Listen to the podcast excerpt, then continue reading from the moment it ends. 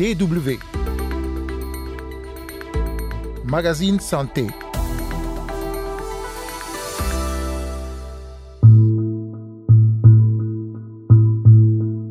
Toutes les deux minutes dans le monde, une femme meurt de complications liées à la grossesse ou à l'accouchement. C'est ce qui ressort d'un récent rapport des Nations Unies. Intitulé Évolution de la mortalité maternelle, le rapport met en évidence des régressions alarmantes pour la santé de la femme dans le monde au cours des dernières années. Pourquoi et comment en est-on arrivé là? Quelle stratégie pour inverser cette tendance? Nous allons tenter dans ce magazine de répondre à ces questions. Carole Assignon micro, vous écoutez le magazine Santé. Bonjour à toutes et à tous.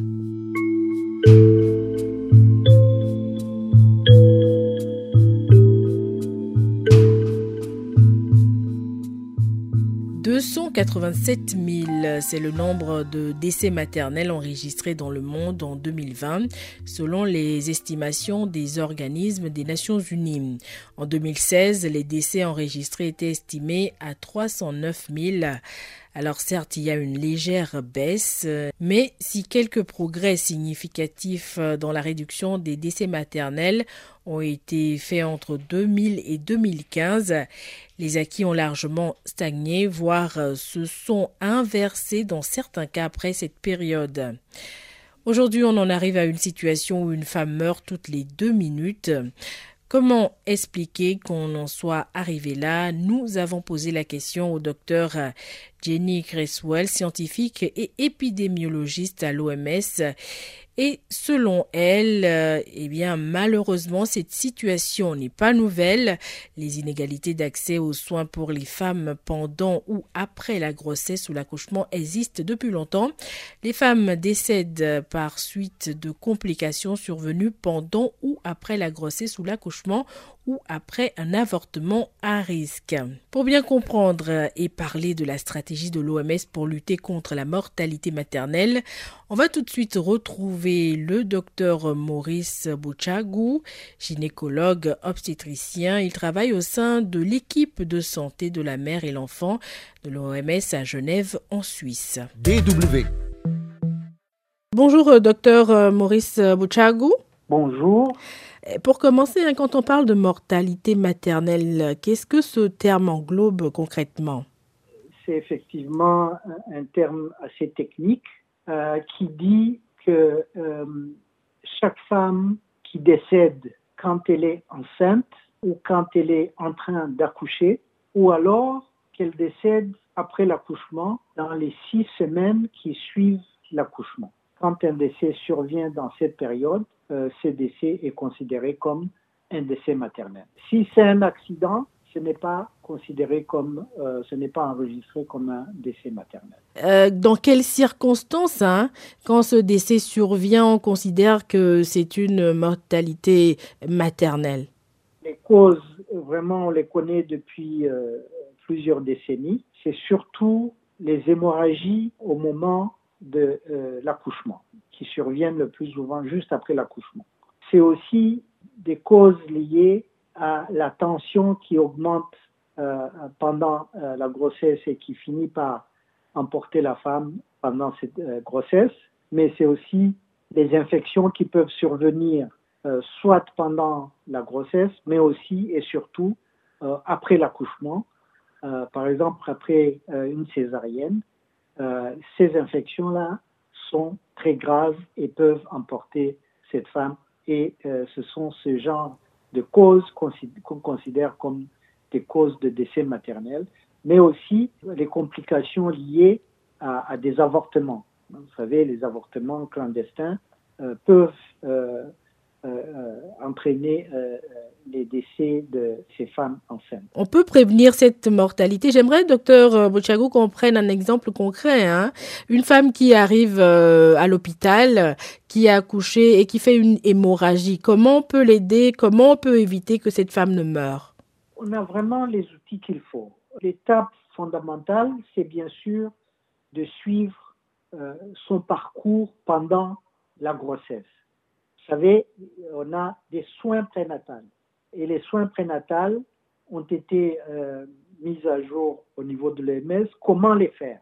Et on préconise aujourd'hui qu'une femme ait euh, au minimum huit consultations ou huit contacts pendant la grossesse pour espérer euh, identifier les problèmes qui peuvent survenir, en particulier pendant la grossesse ou après. Mais on a aussi des cas où tout se passe bien pendant la grossesse, mais après l'accouchement, une femme a spontanément des saignements qui peuvent se compliquer et euh, avec ça, on a les médicaments qui, nous permettent non seulement de prévenir ce genre de complications, mais aussi d'intervenir chaque fois qu'il y a cette complication d'hémorragie euh, obstétricale euh, qui surviennent après l'accouchement. Donc on a les outils qu'il faut, on a les médicaments qu'il faut, on connaît les médicaments qu'il faut, mais il faut que tout ce dispositif soit présent au moment où cette femme va commencer à saigner. Soit c'est dans un centre de santé et il faut l'évacuer très vite, ou alors c'est dans un hôpital où on a euh, tout ce matériel et ce plateau technique et il faut que euh, le personnel qui est en place soit capable de faire les actes qu'il faut pour prévenir le décès. Plusieurs pays hein, se sont fixés pour objectif de réduire cette mortalité maternelle.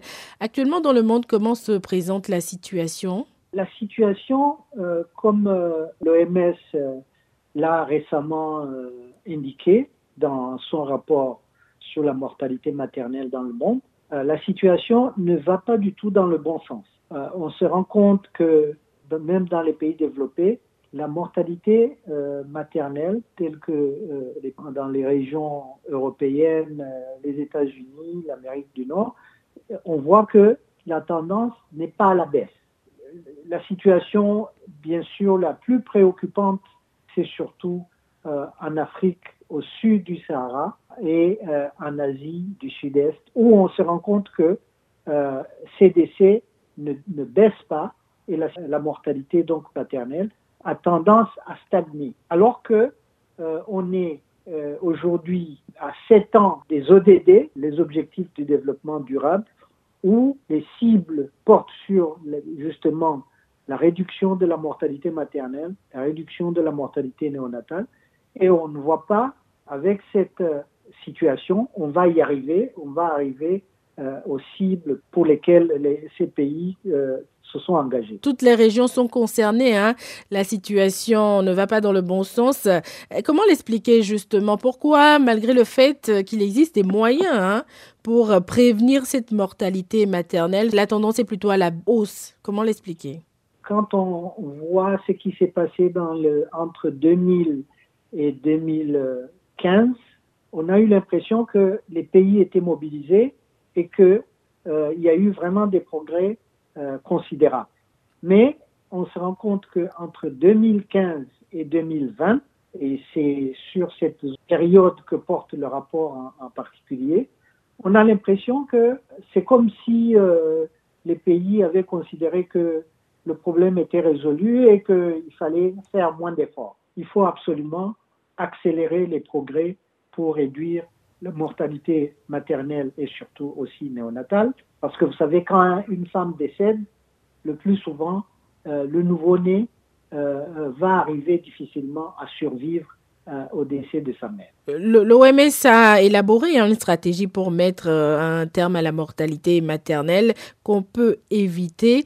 Quels sont les, les points clés de ce plan? Ce plan commence par dire que c'est une urgence mondiale. Et l'OMS a mis en place, euh, depuis l'année dernière d'ailleurs, un groupe de travail mondial pour euh, s'attaquer à, ce problème et surtout amener les pays euh, à mettre les efforts qu'il faut pour accélérer les choses dans le monde, pour, bien sûr s'attaquer aux décès évitables pour les mères et les nouveau-nés. La première étape, c'était d'identifier les pays qui sont le plus à risque, identifier leurs besoins euh, en vue d'accélérer la mise en œuvre des programmes. On connaît les causes, on a les outils pour euh, répondre à ces problèmes, mais euh, il faut que les choses se mettent en place de façon effective. Alors cette initiative porte sur un plaidoyer pour que les pays comprennent que c'est urgent et qu'il faut redoubler d'efforts. un autre point important, c'est se focaliser sur la qualité des soins. La lutte contre les inégalités, on se rend compte que dans certains pays, les gens qui sont en ville, ils ont accès à tous les services et souvent de bonne qualité. Mais quand vous vous éloignez de la capitale, il n'y a plus rien. La question du personnel de santé, dans le cadre de cette initiative, nous insistons beaucoup sur la présence des sages-femmes. Les sages-femmes sont formées pour s'attaquer à, à, ces problèmes et dans certains pays, même quand vous en avez, elles ne sont pas intégrées dans le système de santé, tout simplement parce qu'il y a des blocages au niveau administratif et financier. La question du financement de la santé. La santé a un coût et il faut que les pays acceptent qu'il y a un minimum de financement à mettre en place pour, euh, n'est-ce pas, s'attaquer à ces problèmes de euh, réduction de mortalité maternelle. Parce que le financement peut être une barrière.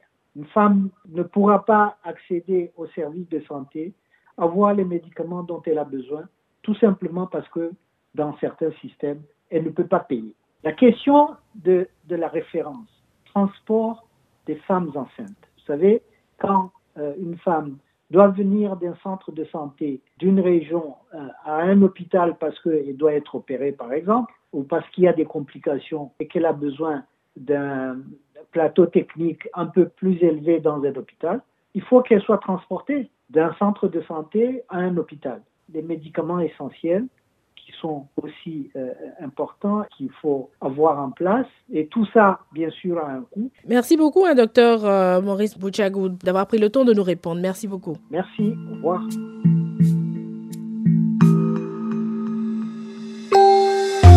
C'est avec ces explications du docteur Maurice Bouchago, gynécologue obstétricien au sein de l'équipe de santé de la mère et l'enfant de l'OMS à Genève en Suisse que prend fin ce magazine santé. Merci pour l'écoute. On continuera de parler de la mortalité maternelle la semaine prochaine. D'ici là, prenez soin de vous.